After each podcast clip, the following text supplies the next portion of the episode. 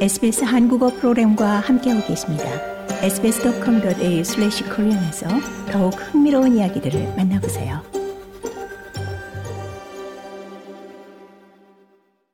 (2020년) 한 원주민 여성이 멜번의 교도소에서 숨진 사건을 계기로 다니엘 앤드류스 빅토리아주 주총리가 주 사법 시스템이 전면 개편될 것이라고 발표했습니다.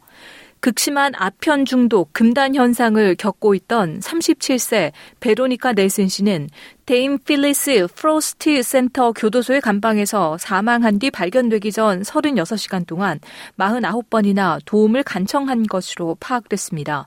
넬슨 씨의 죽음에 대한 5주간의 검시 조사에서 넬슨 씨의 죽음은 충분한 의학적인 치료를 받으면 예방이 가능했던 것으로 파악됐습니다.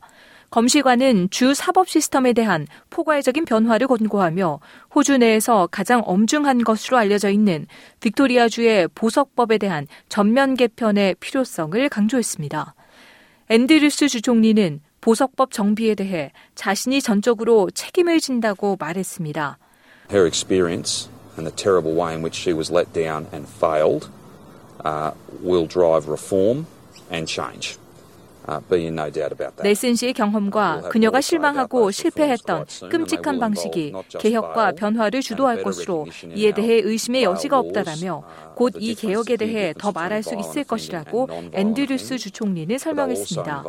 그러면서 보석 제도뿐 아니라 보석법에서 폭력 범죄와 비폭력 범죄에 대해 더 명확한 차이를 인지할 수 있도록 하는 것 등이 포함될 것으로 법을 넘어선 다른 문제들을 포함해 수감자들의 복지에 대한 이슈 이슈도 다룰 것이라고 말했습니다. 더 많은 이야기가 궁금하신가요? 애플 포드캐스트, 구글 포드캐스트, 스포티파이 또는 여러분의 포드캐스트를 통해 만나보세요.